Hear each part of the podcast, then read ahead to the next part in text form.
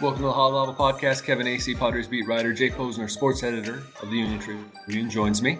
Jay, the Padres have won three in a row. They played two lousy teams. They're still in the process of playing uh, one of those uh, in this run of uh, not very good teams. But hey, they look a little bit like the offensively, and then you know, I guess pitching wise, better. But they look a little bit like the 2020 Padres. This offense. Um, and they're not facing great pitching, but it's something that uh, we needed to see, and it's what we're seeing. No, you're right, and uh, it, it seemed like the world was ending on Friday night, which was a, a terrible performance. I mean, the five the five early runs was the offense that you're talking about, and then not just to blow the five nothing lead, which with Weathers and Stammen did, but then not to score again was almost more surprising than the pitching failure. I mean, Arizona's bullpen, the worst in baseball, and the Padres seven and two thirds inning and couldn't score a single run against uh, against that. So at that point, obviously, that was it. The season was over.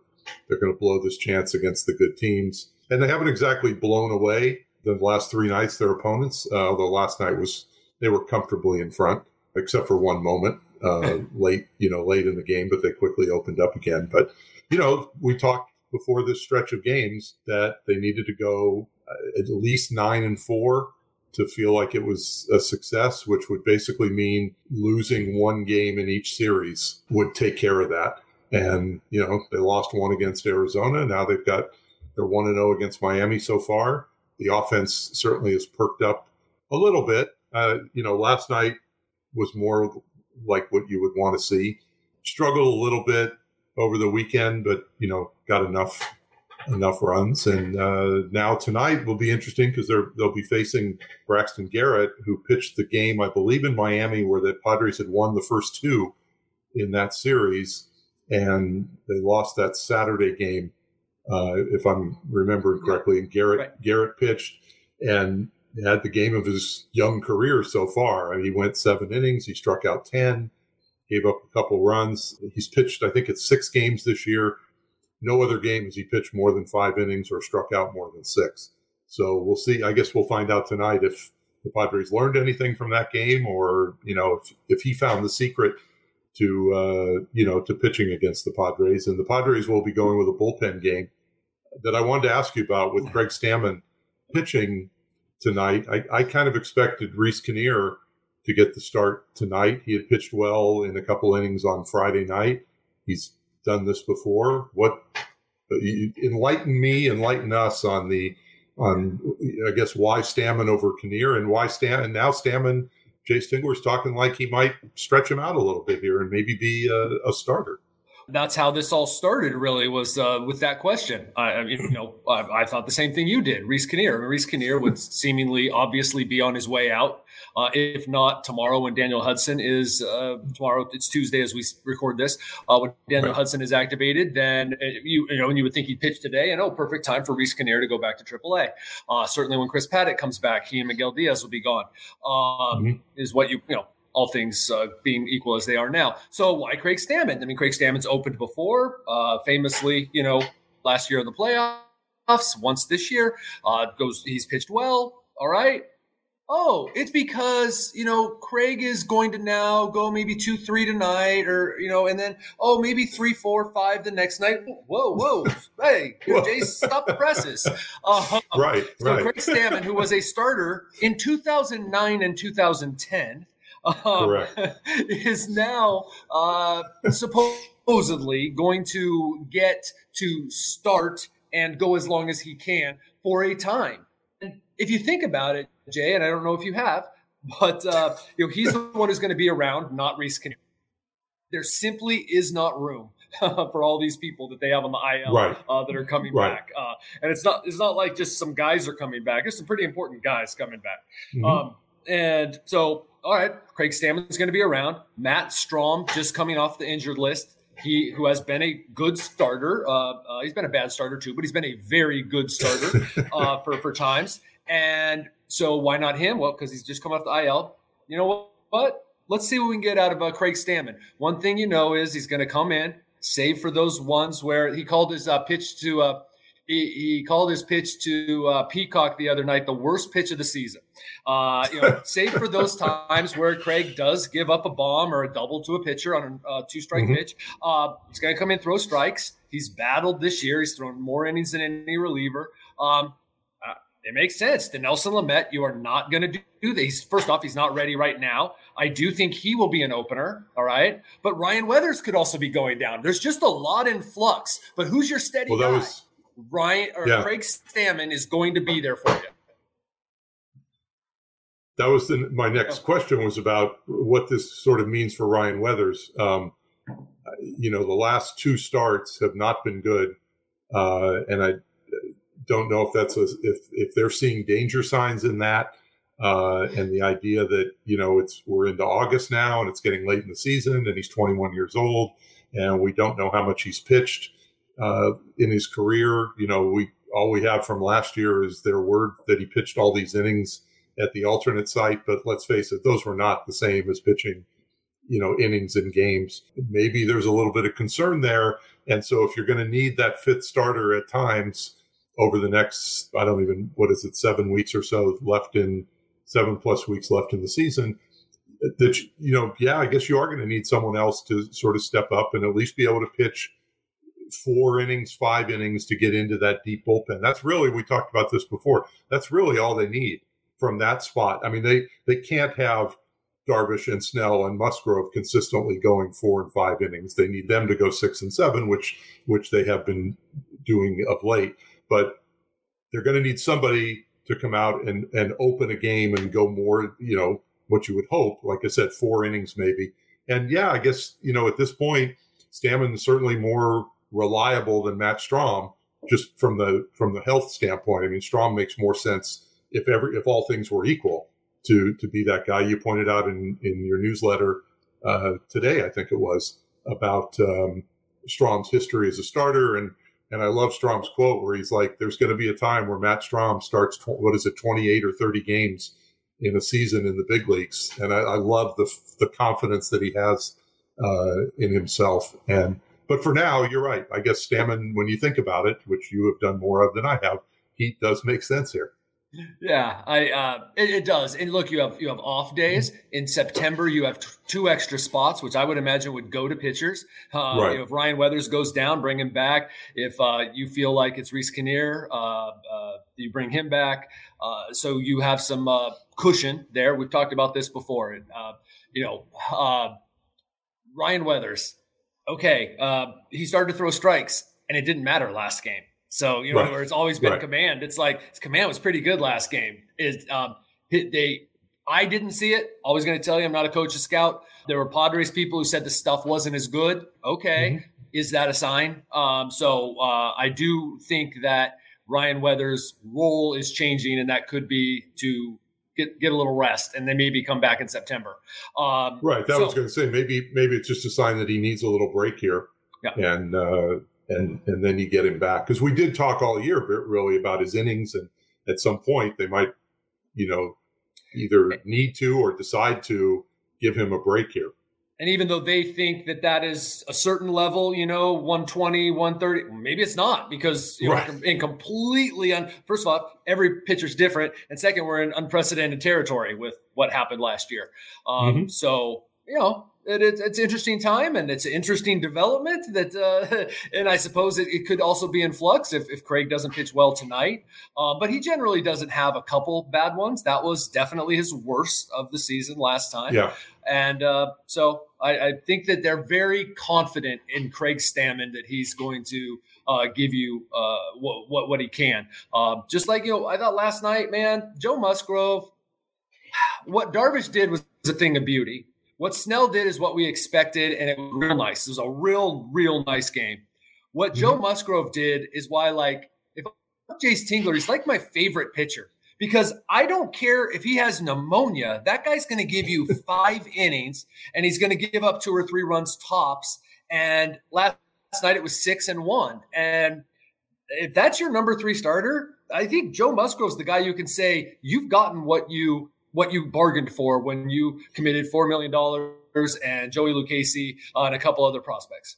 Well, I mean, that's what I think. Could, Right. You can look at the if you're watching this, that as opposed to listening to it, his numbers are on the screen um, right now, and you look at that. You know, 128 and a third, only 33 walks, 147 strikeouts, and a WHIP under one, uh, and an ERA under three. So eh, he's been.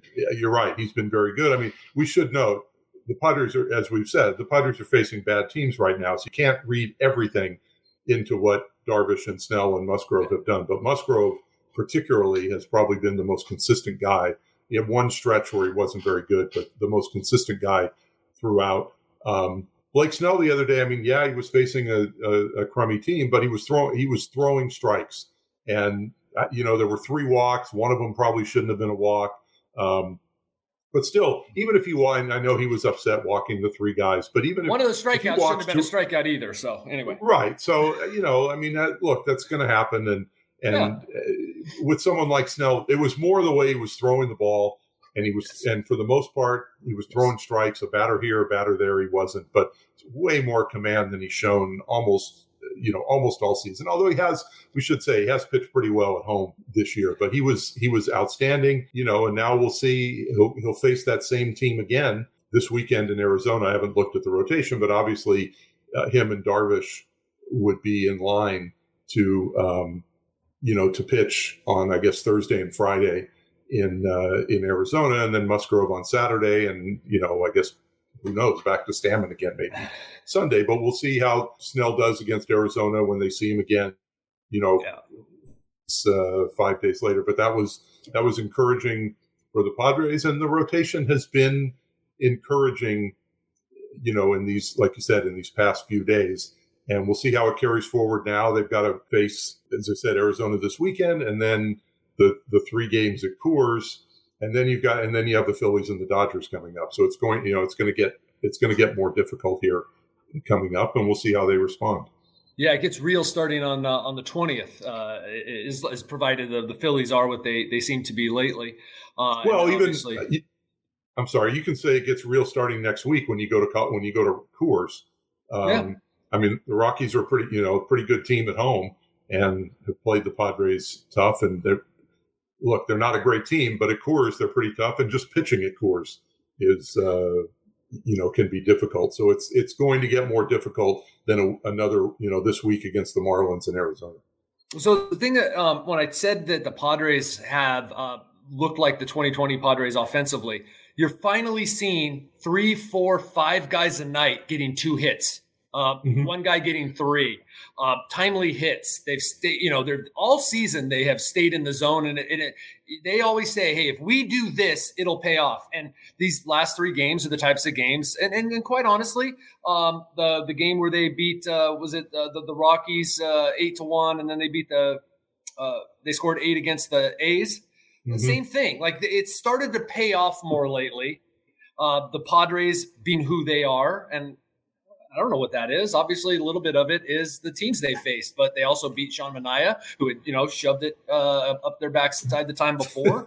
uh, I, I honestly believe that some of these pitching performances and a lot of this offense plays against good teams as well. You know, and I, I think that we all are in for a shock if this team gets into a playoff series. The difference in playoff baseball, like we focus on a lot of things that are going to be different in the playoffs. Um, I think this team sets up well for the playoffs. I do with its bullpen, with its approach at the plate. But anyway, that's down the road. I really right. have.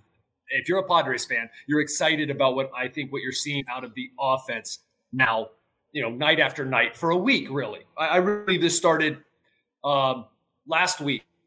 Uh, Sunday, the last home game of the the. It's weird. It feels like one long homestand because it was interrupted just by those Oakland A's games. But starting then, for the most part, I felt like the offense has looked just uh, about what you would uh, expect it to based on what we saw last year and early this year. Right, and you have uh, you know you mentioned uh, you mentioned guys being in the zone. Obviously, the Cron zone is one of the, the zones that they're uh, that they're in, and and Cronenworth's been continued to be good. Machado's been incredible. Machado's been incredible over the past couple of months. I guess I don't remember the date uh, exactly, but Okay, and and I think he has the highest uh, offensive WAR in the in the league. I think during that during that time, um, and Uh, Hosmer, since June 29th, has an OPS, I think, over 950. The guy everybody loves to hate uh, has has continued to come up with big hits. You know, pretty much night after night. Uh, Trent Grisham appears to be out of the the funk that he was in.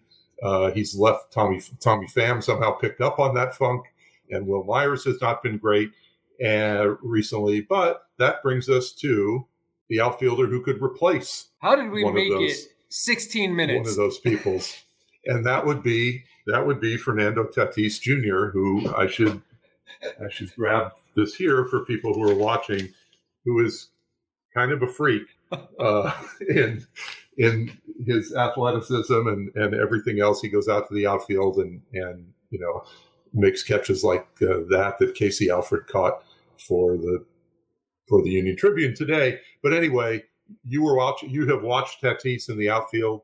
Um, you know, I, I think it's a little much. You know, to expect him to go out there and you know be a Gold Glove caliber uh, fielder the way that uh, Wayne Kirby was talking about yesterday without ever having done it before. But I certainly wouldn't expect him to embarrass himself. Uh, but it does look like, I mean, I guess the biggest point is it does look like this is happening, doesn't it? If there, unless there is some sort of bizarre, which I can't even imagine what it is, and no one has told me what it could be, setback or like they're like, oh, this guy's just not getting it. Um, mm-hmm. you know, one of the most instinctual players that uh, we've seen around here just right. suddenly is like, oh, I don't understand what you're talking about. Um, it appears that Fernando Tatis Jr. is an outfielder now, um, and at least for this season, and, and certainly this was something that long term was possibly going to happen uh, anyway. So, wow, here we are. Um, he looks absolutely phenomenal the one thing I referred to it in the story today as they, and it is, it's a progression when you're learning the outfield. So they take him mm-hmm. over to right field to work on those corners, you know, where it, it kind of juts in and stuff. That's the only time he looked less than like he was born playing outfield. Uh, right. And of course he's going to. I mean, that that's the one of the harder parts of playing the outfield. In some ways, center field is the easiest position. You know what you're supposed to do, what you're going to do. This picture on the screen right now where he's up catching a ball right at the top of the railing was the last ball that Wayne Kirby hit to Fernando Tatis Jr. in right field. And it was amazing. and there are some Padres front office people in the dugout and they're just laughing and shaking their head like, you know, you tell him just to go out and work on some stuff.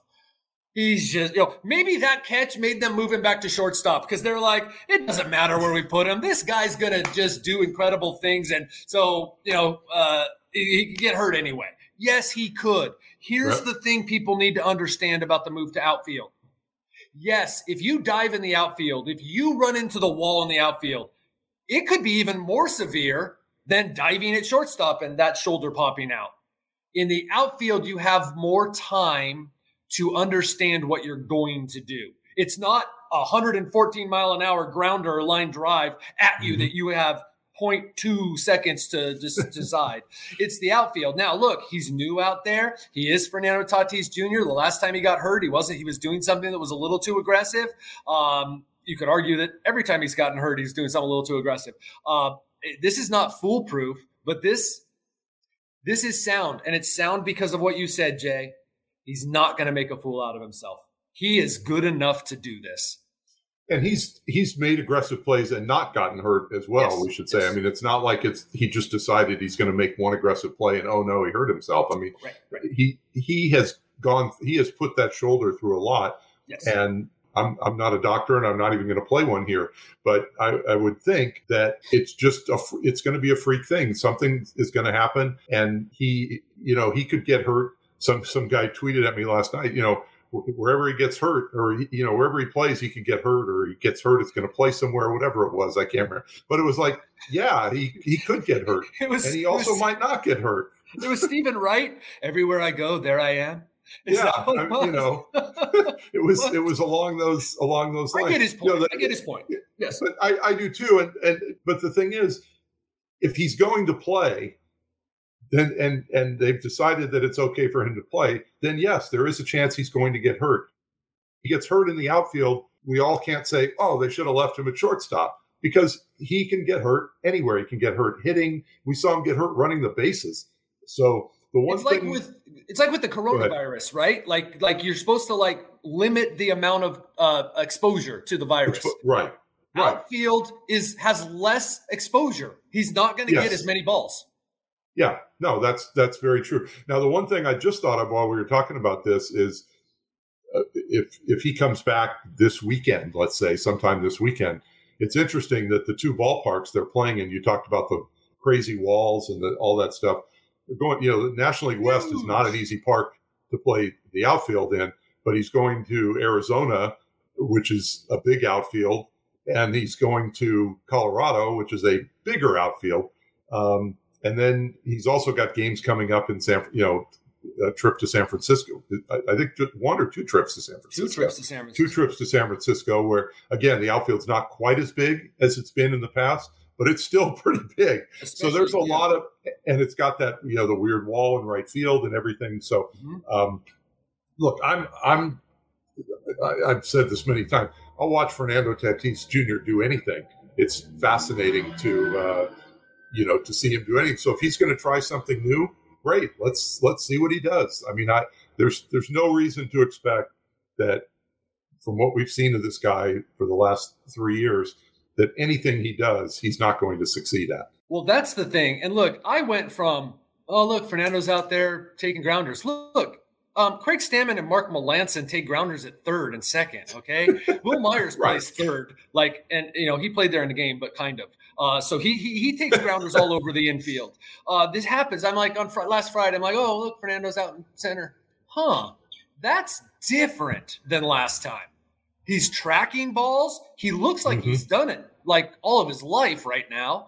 Um, and oh, Wayne Kirby's talking to him. You start to ask, kind of embarrassed, like, "Hey, what's going on out there? This is real. Oh my gosh, this is real." And, and I'm Right. still thinking, "This is a goof. This is lame." It is. It. The more you think about it, the more it makes sense. For everything that you've said, Jay, a few of the things I've said, um, it, it, it- it makes sense. And um, you know, they have the ability to do it, and he has the Well- ability to do it. He has the ability to play this. Look, let's say he makes a bad read. Um, I think he's got the speed to overcome it sometimes. Yeah, I mean, he's not going to be perfect out there, and he may end up costing him a game out there. I mean, who knows? I, I'm interested to see it. And you mentioned that they have the ability to do it, and that's another part of this is that they have, you know, by by acquiring Adam Frazier, it, it gave them one infielder too many. Uh, let's face it, and so unless you wanted to put Frazier in left field, and I mean, look, Adam Frazier didn't look so good in left field that one game where he didn't make a catch out there. So it's not like Tatis is doing something you know, is going to be alone if he if he doesn't make a, a catch uh, or a tough play. But now they have Frazier to play second. They have Cronenworth who can play anywhere uh, and made as great a play as you'll ever see on Sunday afternoon, and you know, diving in the hole um, at shortstop. So and you still have Ha-Seong Kim on the bench to fill in at any point for those guys and and for Machado as well. And you can you can shift Cronenworth on the days when you don't play Hosmer. You can shift either put Myers at first, or you can shift Cronenworth at first and play Kim. I mean that that's what we've So talked far? about before with this thing. I mean, Cr- look at Chris Taylor of the Dodgers is a perfect example of a guy, and Kris Bryant has done this as well, who will play you know the infield one infield position one day, one infield position the next, one outfield position the day after that, and the Padres now have guys that can do that and that is another way of giving them the ability to try this with Tatis. It's a little unusual, let's say, to try this on August the Mhm. 10th when you know you're battling for the playoffs, but it's also a way to get another good player into the lineup. And if if Myers or Pham, if they're not as good as Tatis or Frazier or Cronenworth or you know whoever it might be, why not do this? Why not try it? Uh, Wil Myers uh, said the hot hand is gonna is gonna play yesterday, and so people were asking me, "Do you think he was telling you the truth?" I'm like, "Yes, but just in a really positive way." Because because because the cold hand will not play. Um, Right, that's, right. that's that's what it is. I mean, why would Wil Right. Myers look at it any other way? Is the hot hand's going to play? I plan on being the hot hand, and and you know that, that was left unsaid that last part. But of, of course, hey, the alternative here is, and I'm not saying Fernando Tatis Jr. couldn't play shortstop, but the alternative here is the MVP frontrunner, as long as he gets back in the game pretty soon. Mm-hmm. Uh, the MVP frontrunner could sit, or he could play the outfield. So, huh, oh, let's try this. Uh, I applaud yeah. the Padres for this, and I will still applaud them if he gets hurt. Uh, they need to really, and they say they're not gonna, but yes, they are. Tell him that wall hurts. Um, right. You know, right. so yesterday was the first day of okay, work on the wall. Here's how you do your hand. Here's how many steps. Here's what you're looking for. There a couple more days of that, right? And and communication that's going to be introduced today in terms of talking. You know, you're in center field, you're in charge. You're in right field, the center field's in charge. You know, they're they're, they're going to get into that. But Fernando, calm down. Uh, just, you know, just like I need, to, I need to tell some guys sometimes, light to steal but you don't have to. Uh, you right. you, you can bunt if, but you don't have to. Um, so that that that's what they need to do with him, and, and there's no doubt in my mind that they will. Right, and there's and there's also no doubt in my mind that he'll go into a wall at some point. Um, and also that and and that the wherever he's playing, that section's going to sell out because he's going to be talking to fans. He's going to throw balls to fans, um, and there is going to be. And if, if, if you think there's not, then like you haven't been watching, and you're not, and it's okay because this guy's right. special. You're not fully grasping how wonderful he is of, of a player. He's going to do. He might make two errors in a game, and then also make a play that absolutely blows our mind and and is seen mm-hmm. 70 million times on social media. That's that's right. going to happen. So yeah, and and, and, let's hope it happens soon. Say let's hope it happens soon so that we can get back to watching him play. I think that uh, I, I got to check this out, but I mean, he looked yesterday like a guy who can play. He's eligible to come off today. It won't be today uh, by every indication. Um, it's that he needs a little bit more work to, you know, be ready to to be an outfielder. Uh, this is right. not the kind of injury that oh, two more days. If he's doing what he's doing now, that means he's good to go. It's not like, oh, two more days, he'll be better. That's not this type of injury. He wouldn't be out there doing the things that he's doing, mm-hmm. taking full swings, running, uh, c- catching, throwing, all the stuff that he's doing. He's ready. I think that it's that they need to get him ready to be an outfielder, and especially, like you said, uh, to play uh, at, at Arizona and particularly at Coors Field. But again, his speed uh, will take care of it. And you know what? I don't think you change things, but you do have a right fielder now in Trent Grisham, if Fernando's playing center, who is pretty fast himself and and and can do things. So I, I think you you you just you work these things out. Right, and I wonder if because of the Arizona factor, um, and, and going into a different ballpark, if he if he's activated, say Thursday, or if they give him a day to practice before the game Thursday, and I mean, he could obviously practice before the game and still play. We'll see. It's all just speculation at this point, but it does appear that he's going to be playing the outfield when he comes back. Uh, and now the only question is when does he, you know, when is he, when is he ready, and when do they feel comfortable putting him out there where he's not going to hurt? You know, it's one thing for him to not hurt himself; he also has to not hurt the team. Um, you know, there are a lot of bad fielders out there with a thousand OPS. Or no, actually, I shouldn't say that teams yeah. would take a lot of bad fielders yes. out there with a yes. thousand OPS. There aren't a lot of players with thousand OPS, uh, but there's a lot of bad fielders out there who are good hitters. Um, mm-hmm. So let, you know, let's let's just keep it in perspective here that Fernando Tatis Jr. is coming back on the field. That's the point. right, right. So, right, well, well we fun. got got two more days uh, here, and then you're off to uh, you're off to Phoenix and Denver. I believe for the final time to both. Or, no, or is there no one more? To, one more to Colorado. Phoenix. That's right. Yeah. Final time to plenty, Coors, though. Plenty of heat to, to to be able to bask in in Arizona. Um, so that'll be that'll be great. You know what they do in Arizona this time of year, and the players say it's just fine. They would prefer it. It's down to like ninety, dry heat. They open the it's roof at some point in the game. They open the roof at some point in mm-hmm. the game. In the press box, it's stifling. I'm dripping sweat. They actually, the air conditioning was on earlier. They act, they don't be surprised if you're right. It's 98, but down on that field, it's like 90, and they right. actually prefer that to having the airplane hangar closed. So yeah, I can I can see that. I mean, if, if you're starting the game at, I think most of them start at like 6:40, let's say Thursday and and Friday, and so it's probably 95 to 98 uh, I could see where on the field, if you open things up and it cools off, that it's yeah. it's not so bad. And I, I it's too. I, I, really hate that they're not thinking yeah. about you guys in the press box. But I, I mean, we're yeah. we're we're used to it, right? Yeah, it's all right. Oh, they have all a nice right. fan next to me. All right, we get to, okay uh, then, but I just thought about that. But anyway, you know how I am, Jay. Thanks, everybody.